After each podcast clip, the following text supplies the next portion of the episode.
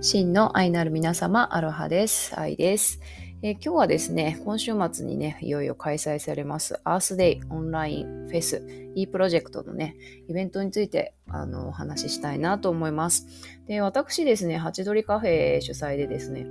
あのトップバッターのね、E プロのトップバッターイベントをね、開催する予定だったんですけども、ちょっとゲストの方のね、諸事情がありましてですね、ちょっとそれがキャンセルになってしまったと。で、急遽ですね、あの、企業皮膚未塾の秋田稲美さん、稲美母ちゃんにね、助けてーって ヘルプミーって言ってあの、ちょっとね、ゲストとしてね、あの、出てなんかしてくださいみたいな感じでね、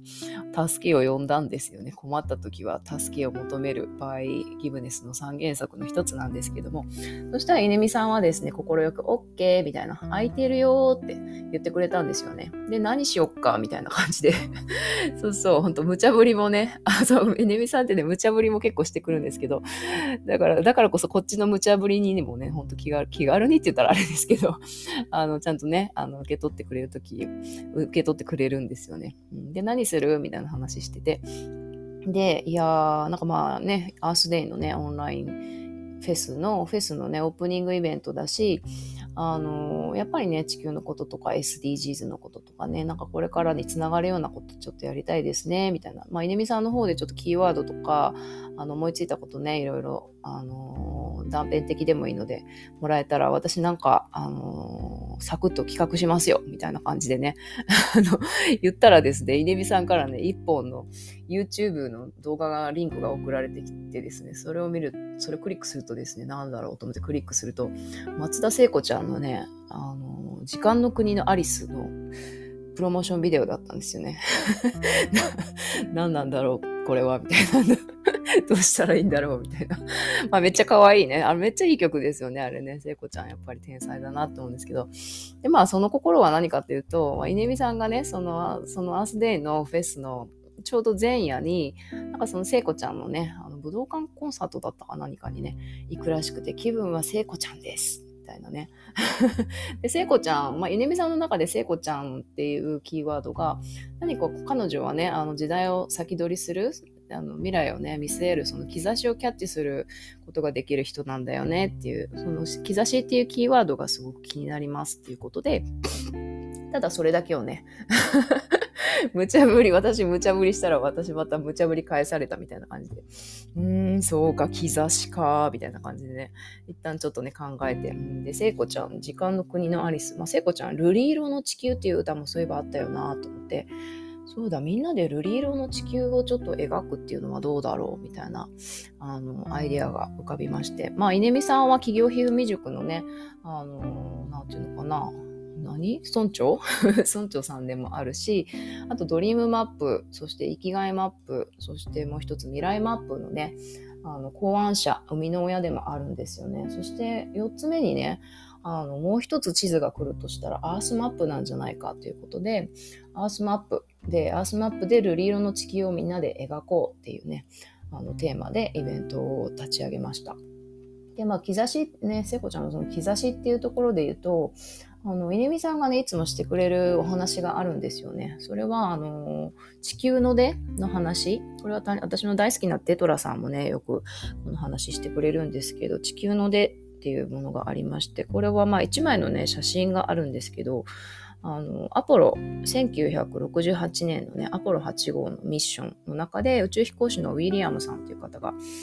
えー、月、宇宙から見た地球を撮影した写真があるんですよね。それがまあ、なんていうのかな、宇宙の、えー、宇宙のね、地平線の、あのー、向こうの方から地球がね、こう半分、半分の地球、まあ、私たち日の出見るときって太陽ね、ちょっとずつ上がってきて半分になって朝日拝んだりしてますよね。そういう、あのー、形で地球の出っていうね、写真、これはすごくね、あの有名な写真であり、まあ、史上最も影響力のあった環境写真として、まあ、アースデイとかね、いろんな環境運動のアイコンになってるんですよね。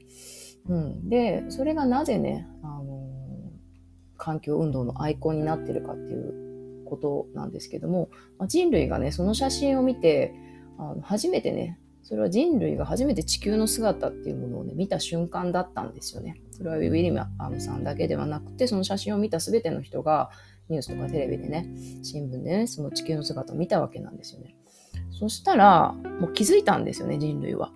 あ、宇宙から見たら国境とか全然ないやん、みたいな。アメリカとカナダの境目とかないやん、みたいな。うん、国境がないってね、みんなが気づいた瞬間だったんですよね。それが今から53年前のお話。うん、なので、この時にから、まあそういう環境運動とか平和運動っていうのがね、始まったと、人類のね、意識が大きくシフトしたっていうふうに言われてるそうなんですよね。なので、あの人間ってただ一つの星に共存しているも同じ人類、あの、同じね、人類なんだっていうことと、あと地球そのものが人間を含めて地球そのものが一つの生命体なんだっていうことに気づいた瞬間だったんですよね。そう。なので、まあ、それからね、53年経った今2021年ですけれども、まだまだね、私たちを隔て続けている境界線っていうものがあるわけなんですよね。まだ国境ね、国境を越えるにはパスポートもいるし、で、村市町村とかね、いろんな宗教とか部族とか、うん、あとは、なんだろうな、私たちの中にもね、きっとあると思うんですよね。あの人は親友だけど、あの人はそうでもないとか。自分の、自分自身のね、中にもそういろんなジャッジとかね、そういう線引きみたいなものがあるような気がしませんか？あるんですよね。私はいっぱいあります。そう、なんですけど、その私たちを隔て続けてるその境界線っていうものを一つ一つね、解き放っていくこと、それがその SDGs でね、掲げられている全てのあの課題っていうのをね、溶かしていく鍵なんじゃないかなっていうふうに私は考えています。なので、本当にね、あの世界の貧困とか戦争とか格差とかね、いろんなものをね、巨大に立ちはだかっているように見えるあの問題たちなんですけども、本当に私たちの意識、意識を変えれば世界も変わっていく。私イコール世界、うん、なんだなっていうふうに日々実感しておりますので、ぜひね、このアースマップのワークショップに遊びに来てください。そしてね、私の本当の姿、本当にその地球っていう生命体、一つの生命体の一部としての私。そういうね、自分の本当の姿、命の本当の姿を思い出そうよ。そして地球がね、地球一つの生命体としての地球が夢見る未来っていうのを一緒に描いてみませんか？っていうのがアースデイの E プロジェクトトップバッターのこのイベントとなります。なので、うん、いろいろね、瞑想したりとか、稲見さんのね、お話があったりとか、でもってみんなでね、頭と心と手を動かしてアースマップを描いて、で、それをみんな発表会みたいな感じでね、あの発表しながら対話していくっていうような会になっております。これ本当無料でね、あのギフト制になってまして、いただいたギフトはね、あの、いいプロジェクトの事務局に全額寄付されます。というわけでね、あ、これイベントリンクを貼っておきますので、ぜひぜひね、皆さん遊びに来てください。そして、いいプロジェクトはこの、まあ今週、あ、そう、私のね、この すいません、前後してますけど、私のこのアースマップのイベントは、えっ、ー、とね、日本時間の、えー、23日土曜日の7時半から9時までですね。バンクーバー時間は23日金、え？間違ってた、これ記載。すいません。今気づいた。そう、バンクーバーは22日ですね。22日の金曜日3時、午後3時半から5時までになっております。はい。で、このね、週末、あの、2日間にわたって行われるアースデイプロジェクトオンラインフェスなんですけど、本当にね、様々な国から様々なね、ジャンルで活躍している方々、子供からね、大人までいろんなブースがね、いろんなイベントが、あの、出展されてます。オープンしてます。そして飲食ブースもね、めちゃくちゃ面白くって、私これが 大ファンなんですけど、なんかイベントでね、ああ、感動したとか、こんな面白かったみたいなね、ものを、あその気持ちをね、そのほこほこした気持ちを持ち寄って、あの、24時間、え、48時間だっけ？まあ、そのイベント中ね、ずっとね、飲食ブースっていうのがね、お部屋が空いております。そう。だからそこに行くとね、そのイベントの主催者さんですとか、まあ参加者さん、いろんなね、これもまた個性豊かなんですよね、これ。ぜひね、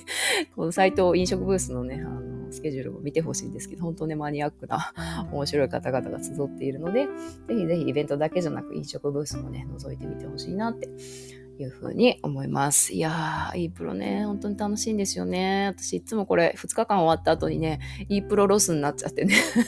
寂しいよーっていつも一人でしょんぼりしてるんですけど、なんか始まる前からね、その e プロロスになってますけど、うん、とにかくね、ワクワクドキドキ知らないことがたくさん知れる。そしてね、昨日よりね、ちょっと優しい自分になれるっていうね、イベントになっておりますので、ぜひ皆さん遊びに来てください。ではでは引き続き良い一日をお過ごしください。バイバイ。